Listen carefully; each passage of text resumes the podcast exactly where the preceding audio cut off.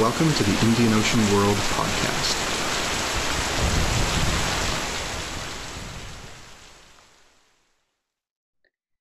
Hello, and welcome again to the Indian Ocean World podcast. Thank you so much for downloading. My name is Renee Manderville, a project manager at the Indian Ocean World Center, or IOWC, at McGill University. I am joined by two of our regular contributors, Drs. Archisman Chaudhuri and Philip Gooding, both of whom are postdoctoral fellows at the IOWC. Hi, Renee. Thank you for having me here again today. Hi, Renee. I'm glad to be here again. Glad to have you guys. Um, you'll hear more from them later on in the podcast. Today's guest is Professor Jon Unruh, an associate professor of geography at McGill University. Having earned a PhD in geography at the University of Arizona, he is now a partner of the IOWC's Appraising Risk Project and the director of the Canadian Field Studies in Africa program, which is centered at McGill. His core research interests are war affected land rights regimes, the peace process and recovery from armed conflict, and the intersection between land rights and environmental change.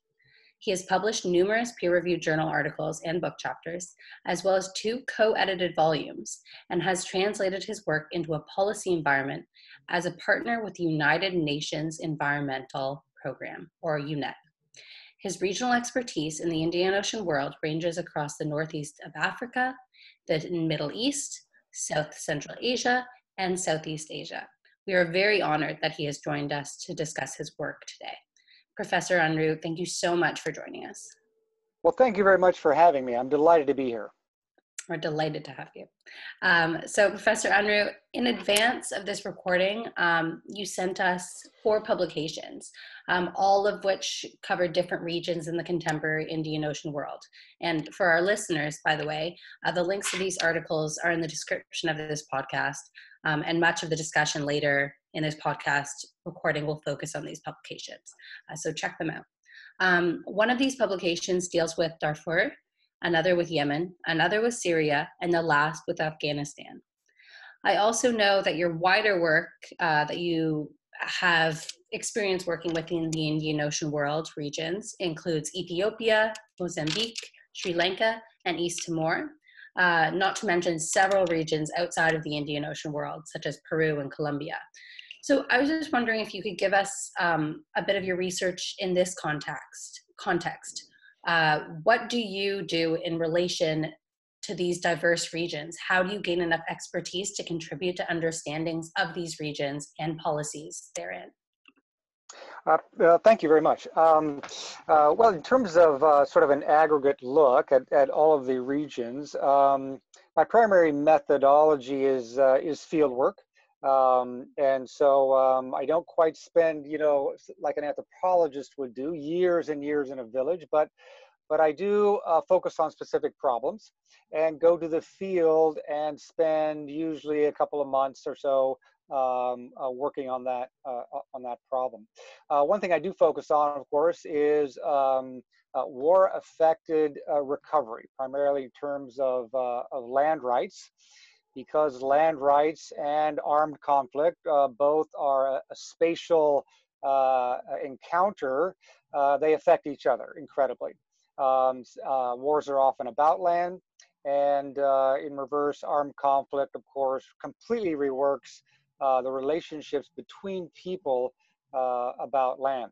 Uh, usually I use as uh, the motor for um, uh, for this work this work on, on war affected land rights uh, connections to uh, a United Nations line agency uh, that is interested in um, recovery of land and property rights in a war affected country. And so I joined the UN um, as part of a, of a group to research and then make recommendations in terms of policy and practice as to how to put uh, back together again a, a, land and property rights system after uh, after armed conflict.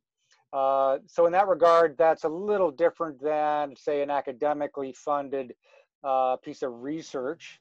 Uh, this is very uh, very specific. Um, it does, of course, come with its own uh, its own funding. It's it's not in terms of money, but it's in, in terms of on kind, uh, in kind rather, uh, logistics and and access to the different um, belligerent groups and and and uh, and combatant actors in a in a landscape after a conflict in order to uh, access the different groups and and see what their positions are with regard to land rights and how to put that back together again after war. I then take that um, research that I do. Uh, my first step is then to put it into a, a policy, uh, practice, and a project format for the United Nations. Um, uh, sometimes I help them implement that, but usually always I then take that material and turn it into uh, a, an academic publication or, or two or three, uh, depending on uh, how, how, relevant that, that can be. Um, and so that's, uh, so of course, then merges with um, an effort like uh, the grants that the IOWC gets um, into a, a, good bit of synergy uh, back and forth in terms of of basically focusing my research on uh, problems and engaging in, uh, in field work. Um, as you can imagine, often uh, after a conflict, um, uh, there are best practices that, that have emerged. And so the United Nations and other, other international donors um, like this idea of best practice. In other words, what is the practice that has emerged elsewhere that looks good? or that has been tried in a number of places and it always rises to the top in terms of a workable solution. Um, so when you go into a new place, for example, that I've never been to before, basically what they want me to do is to talk about these best practices that work well uh, in other places.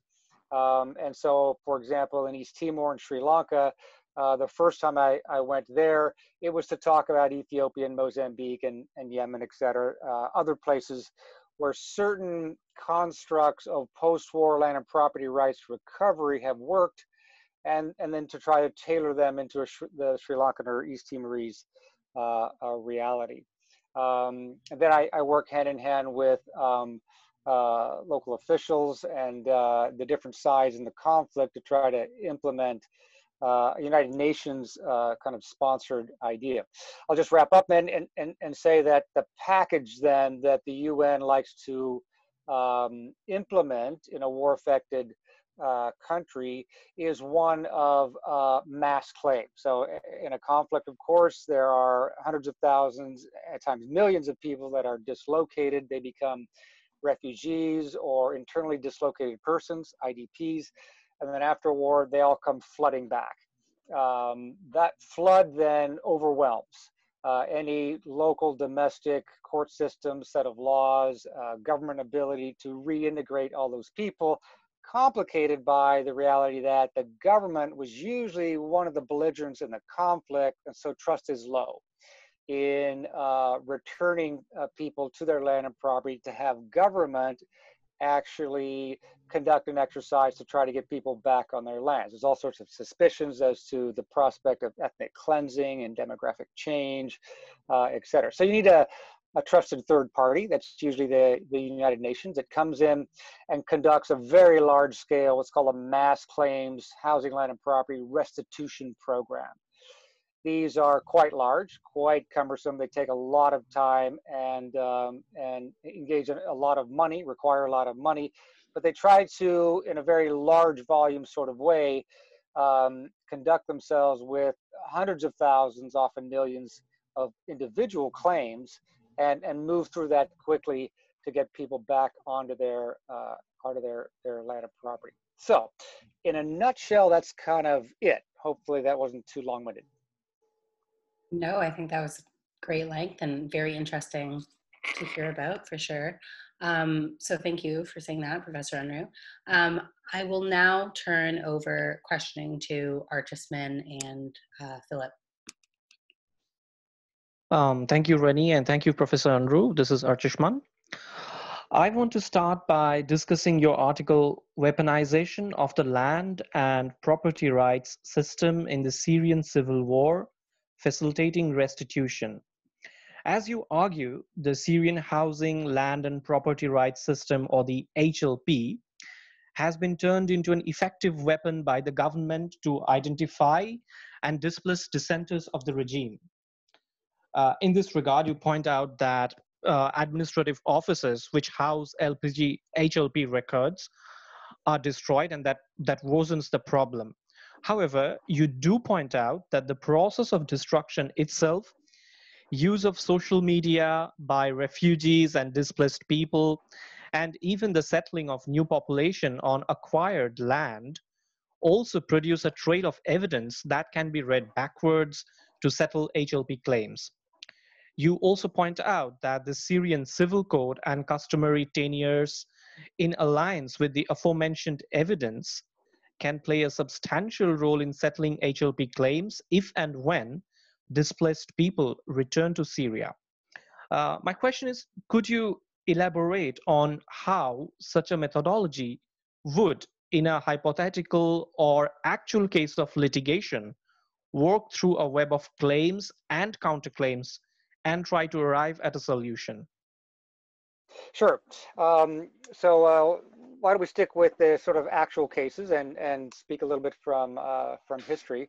Um, so I, as I noted above, the, the UN has basically a, a package of, of activities that it takes into uh, war-affected countries in order to uh, very quickly produce solutions and, and a peace dividend so that um, uh, people can become invested in, uh, in a different way of, of conducting their, uh, their lives. So in terms of, of uh, housing, land, and property claims, and the in the Syrian case, the millions of people, about 12.9 million people that will return from uh, outside the country and from and from dislocation inside the, the, the country.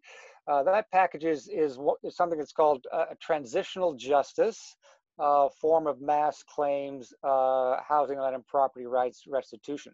Transitional justice is a robust field of, of research and, and law. It is uh, used in a policy and practice way by the UN and, and others to move forward very, very quickly in an approach that seeks to reattach people to their property in a variety of ways. Uh, so as you can imagine, um, it's pretty straightforward. If someone is dislocated from a house, they can return to that house. They have a title, no one else claims it, and, and that's very straightforward. It gets a little difficult if people never had uh, documents in the first place, if it was lineage or tribal or religious held land, indigenous held land, etc um, or if they lost those documents, or if documents were purposefully altered during the conflict, which is which is very common. Um, then what you need is a, a, different strategy, and this is this is the transitional justice uh, strategy. So basically, this is a combination of local domestic law and international law. Uh, that seeks to bring together a tailor-made set of laws uh, for the situation at hand. So, uh, for example, you really can't have a set of laws that focuses on all the people returning needing to have a document before they get their land back when almost no people have documents. When they come back and nobody has a document, you have to come up with a new set of laws and practices that attends to that reality. Uh, if you don't, of course, then people won't engage the restitution program and they will seek alternatives and and often those alternatives are very destabilizing. And and Iraq and Afghanistan are, are very good examples of, uh, of, of that. So this transitional justice approach it's it's very fluid. It's uh, been accused of being a little ad hoc. Uh, it's somewhere between um, uh, use what's worked well elsewhere pick and choose in a, a cherry picking kind of way what works in domestic law and make it up as you go. Um, and so it's a little rough around the edges. It is intended for uh, dealing with the social injustice of enormous dislocations of, uh, of people in a very, very uh, quick way. So what happens when enormous numbers of people come back, uh, you don't actually get to um, uh, sort of look at or engage with or analyze each and every claim. That would take decades. What you do is you categorize claims, uh, like claims into categories of, of people or types, and then that category receives a legal decision. It's compensation, it's your land back, it's a, a variety of other what are called uh, uh, remedies. In the Syrian war, what, what's happened is that there have been a, a, this purposeful dislocation, uh, a purposeful attempt at demographic change, particularly in, in uh, recovery, but what's interesting is that all of these set methods for dealing with very large numbers of, of claims um, are easily translatable into the Syrian reality, which is something new that we're seeing because uh, the Syrian dislocatees are very, very technology literate. Um, they are able to check on their housing, land, and property from in exile. They have all sorts of things on their, their phones. They are very aware of the material on their phones and their social media activities and how that's relevant to creating evidence for a claim. So all of the informal ways of interaction with one's property, the fact that you have what legally is called intimate knowledge about your land and property. You know that land and property so much more intimately than someone else trying to come and fraudulently claim it that you would be able to present that intimate knowledge and, and win your claim. Well, that intimate knowledge is a legal concept. It's brought into transitional justice and, and used. Customary, indigenous uh, knowledge as well about land and property and, and history is also brought into uh, transitional justice. Uh, normal uh, sort of Western notions of what's not allowed as evidence for a claim, such as hearsay, meaning you're going to introduce something that you heard someone else say, uh, usually it's not allowed. Um, this has changed though, because this is oral history. Oral history about one's land and property is often the only thing people have. And so usually the evidence rules are changed to tailor to what people do have to present as a, as a way to claim uh, claim lands. And so uh, in, in the Syrian case, the act, if you will, of dislocating people and the act of trying to put other people on their lands, the act of displacement, the act of destruction, uh, are all captured now by uh, what's been called the most heavily socially mediated civil war in history. Everything from satellite imagery to, uh, to drones, to selfies, to social media, to um, uh, statements, etc are all now much more accessible. And uh, so now we have the opportunity of, of, taking these acts of displacement, these acts of expropriation and confiscation, and turning those, the material that that creates, and using those for uh, for housing, land, and property claims. That's that's have such potential that um, uh, the a couple of European uh, funders have uh, funded an activity that is now widely known, whereby um, when a city fell to the opposition during the war, groups would go in and gather up all sorts of papers that uh, were in the different ministries, the different uh, field offices, etc., and took them out of the country to have them be translated. And these revealed the inner workings of dislocation and uh, and legal confiscation, etc. And the idea here is that these are now going to be used for uh, future human rights uh, litigation and, and issues uh, against the Syrian state um, uh, in in the future. So so it's uh, a bit messy. Um, these are all sort of uh, different pieces of evidence that are assembled and that corroborate each other and that are used for for claims as a as a methodology. could go on, but I'll I'll wrap it up there. Oh, thank you so much, Professor Unruh. Uh, if I just were to build uh, build on that, two points intrigued me as I read your article: a volatile interaction between peace-building priorities, road road infrastructure reconstruction, and land rights in Afghanistan. I think these are common to Syria as well. Uh, for example, uh, firstly, the local population, especially returning refugees, distrust legal processes particularly due to corrupt bureaucracy. And eventually, you argue this leads them to back non state actors like the Taliban and other warlords. Even in Syria, you do point out that often returning refugees distrust the government's legal structure when it comes to settling HLP claims. And uh, just another point uh, in Afghanistan, uh, you point out that uh, provision of social justice, uh, social justice, especially swift justice by insurgent groups like the Taliban, often helps them win trust among locals.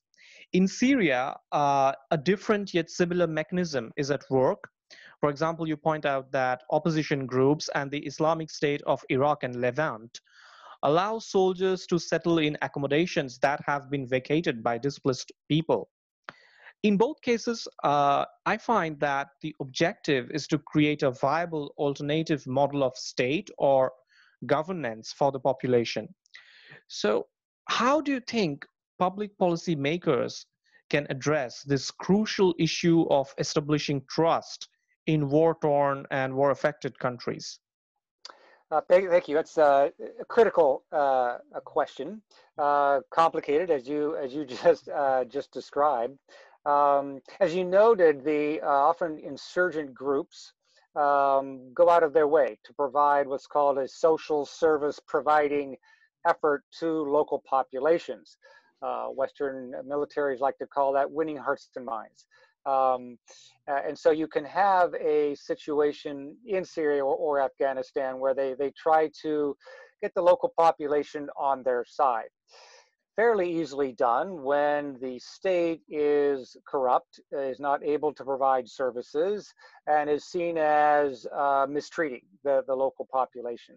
Uh, so you had situations where uh, ISIL uh, went out of their way in a land and property uh, sense to uh, to uh, take back lands that have been confiscated by uh, by members of the elite in um, in Syria and in, in Iraq and, and return those to their rightful owners, very violently, of course. Uh, this wins the uh, hearts and minds, if you will, of of not just the people that that got their land back, but everybody around them, of course. And and and the the insurgent groups know this. Uh, today, in fact, you have uh, a number of insurgent groups going out of their way to provide for relief and including health services in COVID affected areas of countries that are affected by, uh, by, by, conflict. Uh, Colombia is, is one, of, one of these. Uh, there's a number of these in Africa.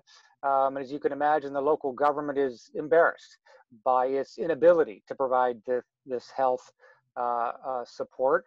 And th this, of course, is being taken advantage of by, uh, by insurgent groups. So there is this tug of war for trust um, among local populations between the insurgent groups and between, between the state. And so frequently you can, you can have, for example, schools and health clinics and, and courts uh, try to be promoted by the state, and then these things being attacked by the insurgent groups who uh, do not want people to access those and instead want the people to access the insurgent groups' social service providing uh, efforts of, of courts and, and education and, and, uh, and health clinics as well. So trust is a pretty critical uh, issue. Fast forward to the end of the war, it becomes paramount because the government usually always backed one side uh, in the war, uh, regardless of who wins. And so, how to create trust in government, uh, trying to do good things in terms of recovery among a local population when sympathies can be against the government. Often that requires a, a third party uh, in terms of establishing that trust. This is a, an outside objective party. Uh, usually, it can be someone in uh, the United Nations, it can be a United Nations institution. It can be an elder statesman from a different country. And, and Africa is good at, at producing a Kofi Annan uh, or a Nelson Mandela that is seen broadly as being uh, this elder statesman, this peacemaking actor that can be brought to bear on a situation and establish and lead institutions for trust building. Um, and of course, as you can imagine, uh, uh, that can give sort of a head start on, on the building of trust. That doesn't necessarily quickly establish trust in government, that takes time. Uh, often, what can happen is that uh, you have a belligerent group become a political party. So, uh, so this is a common sort of uh, scenario for the UN. so let's say take Mozambique, where you had Frelimo, the government, Renamo, the insurgency, coming together at the end of the war and uh, the international community changing Renamo from an insurgent group into a political party um, and the warlords becoming members of parliament, et cetera. And you, you try to sort of manage that idea. Uh, uh, Colombia, of course, is another case where the FARC guerrilla group for 50 years engaged in armed combat against the government is now a political party. This can be good and bad. It's it's definitely a way forward. It's uh, politics is war by other means, but you also have a lot of difficulty where uh, people who suffered under uh, the FARC uh, armed conflict having a great deal of difficulty thinking about them as a political party when they would like to have everybody be thrown in jail that belonged to the to the FARC. So at the early years, this is this is a rocky road in terms of establishing trust. Uh, it takes um, a great deal of attention. It takes the UN being in place doing what's called peace building over many years, sometimes a couple of decades.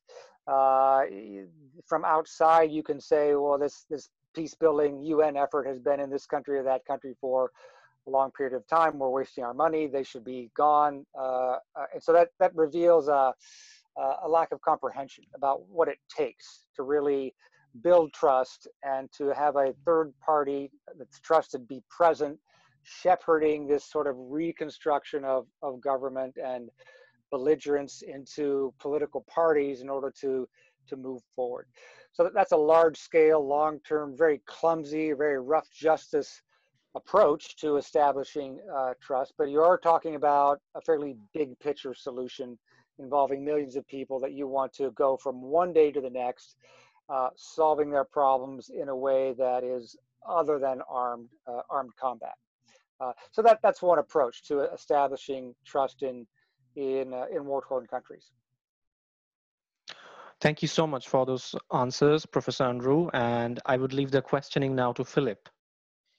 Uh, thanks, Archman. Thank you, uh, Jon, for detailing your research and for answering those questions. Um, I've got a couple of questions. Um, one based on your article referring to Yemen post Arab Spring, and one referring to um, your um, article on Darfur. Um, I'm going to, although they're focused, or the, the, the, questions are inspired by those articles, I'm going to try and keep the questions quite broad.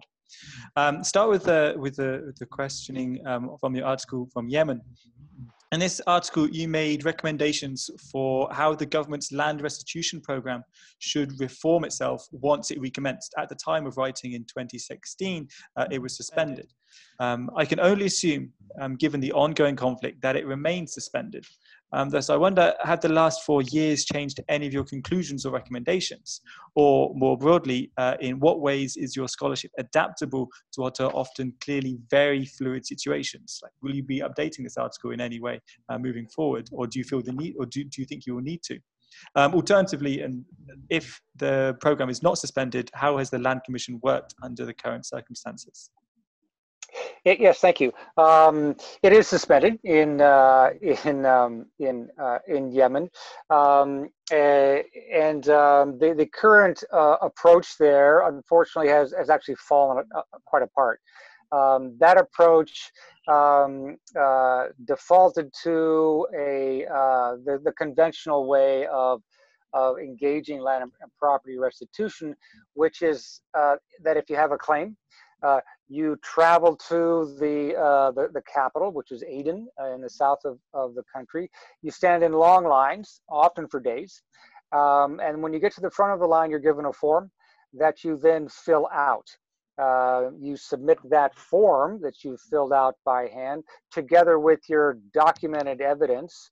That then goes to a, a large pile that has to be then entered into a, a database that's the process that was underway when the, the Houthi incursion started in, in the, the, south.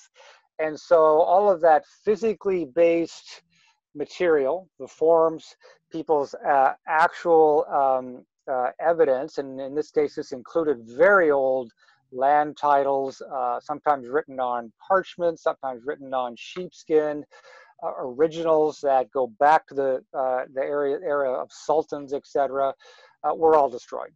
Um, and, and so in that regard, that sort of uh, heightens the recommendation of, of needing to go more online. Uh, just the, the simple act of coming and standing in line excludes women. Right? So in, in, in, in Yemen, women, uh, head of households, were unable to go and, and stand in line and, and make a claim. Um, it, ex it excluded um, uh, sort of minorities. Everybody can see who's in line. Um, and so it was really fraught with a lot of difficulty um, even before uh, it, it kind of fell apart and all the different forms and, and whatnot were, were, uh, were uh, sort of blown to the wind in the, in the conflict that actually entered into, uh, into uh, Aden. Parts of, of that of the the forms and the claims had been entered into the um, into the, uh, the, the database and and one hopes that that that database in different pieces is, is still stored uh, still stored uh, somewhere this which gets us to your question of fluidity uh, situations that are very very fluid um, one could argue have uh, a separate set of of um, uh, tools. Uh, so it is it is one situation to be after a war where the United Nations blue helmets are in place. They have prevailed militarily, and there is more or less calm. Uh, that's one situation to to work in. Uh, in that case, the United Nations is keeping the peace. They're engaging in disarmament, um, and so you can move forward with uh, ideas of claim in Yemen or in Darfur, where you're not there yet, is very, very fluid. But what's interesting is that there's still tools. And Darfur is a good example of, of that. Uh, Darfur, like, like all conflicts, if you look at the different belligerent groups, they all have their what are called narratives of grievance.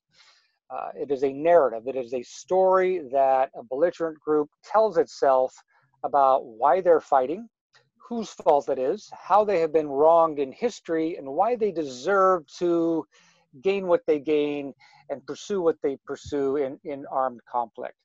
Uh, so if you take the case of, of Darfur and you look at the group uh, that's called the Janjaweed and their constituency. So uh, the Janjaweeds are the pointy end of a large constituency that it is comprised of nomadic pastoralists. Um, and so that narrative of grievance for that entire group has it that they were cheated uh, out of land over a great deal of time, starting from the Sultanate period, going to the colonial period, and now in the independence period. And so this this uh, this sort of cheating of, of their land uh, allows them to say that that they now deserve what what they can they can take. Uh, the previous government uh, under Bashir in in Darf, Darf, in Sudan used that that narrative of grievance to basically say uh, you can go and keep lands that you conquer, that you take away, that you empty of the farmers uh, that, of course, um, supported the the initial insurgency in in Darfur. That then led to uh, what we know to be the the Darfur conflict. So that narrative of grievance is a tool uh, that is used by the different belligerent sides in a conflict. And what's interesting is that uh, such a narrative can be tinkered with from the outside. It can also be used as a tool by something like the United Nations. So I was in Darfur when uh, the International Criminal Court uh, made it known that President Bashir was indicted. Uh, that created its own narrative. And so that uh, pretty quickly um, led to a sea change among the uh, the belligerent groups, primarily the uh, Janjaweed and, and the other militias around it, um, that made them think twice about what they were doing. Because if their primary backer, Bashir at that time, was to be indicted, would they be next? or would they also be in trouble? Would they, in some way, not have the advantageous positions that they had? So you saw very quickly their narrative change about how they were conducting the conflict. It became clear to them that they would not be able to take and keep the land that they that they confiscated from from farmers. It made them start to second guess and it actually opened up opportunities for uh, for restitution and for and for peace building. So I would argue that that that idea of playing around with narratives and playing around with narratives of grievance and the narratives that the different belligerent groups use as a way to uh, justify their actions in armed conflict uh, can be altered, can be played with from the outside by by the international community, and that uh, further research needs to be done about how to do that and the the effects on the ground. So that gets at some uh, a different tool for very fluid situations. If we if we look back to the um, the Bosnian Bosnian conflict in the Balkans, this was the first sort of really uh, vivid case of uh, large scale ethnic cleansing. Um, that idea of, of deserving the land that you take over, that you clean from the inhabitants was very much a narrative. Um, uh, the international community uh, sort of inadvertently introduced a counter narrative uh, that resulted in those that took land coming to the conclusion they know that they're on someone else's land and they know that that's unjust and that they know that there's going to be a coming wave of activities that will seek to uh, take that land away from them. Uh, so if you introduce even something as small as doubt into uh, this notion, this process of ethnic cleansing, that those who clean will not be able to keep the land and property that they that they gain, that doubt allows for opportunities to to to uh, uh, to to be pursued. So you would like to enlarge in that doubt. You would like to work with that. So so again, that's a, a narrative that you can you can pursue. So these things are very broad scale. They're very kind of uh, rough around the edges, and they're very um, uh, sort of clumsy, but they are for very fluid, large scale uh, situations. So uh, that there is there are examples out there where where these uh, tools can be used in fluid situations and and um, one would like to see greater research into how to refine such tools for for those fluid situations uh, thank you, Jon, for that answer, and thank you for drawing um, your attention to the narratives of grievance. Indeed, you, I, remember, I was going to ask you um, question about that, uh, about elaborating the potential strategies for ensuring land rights contribute to peace rather than war, and your discussing of doubt uh, and the need for further research actually uh, answers those questions uh, already. Um, therefore, I think uh, I'll pass over to Renee to wrap up from here. Yeah, so thank you so much, Professor Unruh, for all of that really interesting and eye opening information um, on transitional justice and the way that it's applied in these different states and, um, sorry, in these different nations throughout the Indian Ocean world. Um, so thank you so much for joining us today, for detailing your research, and for da- answering all of our questions so effectively and uh, in so much detail. Thank you to Archisman and Philip for asking those questions. And thank you to you, the listeners, for downloading. Uh, once again, my name is Renee Manderville, and you have been listening to the Indian Ocean World podcast.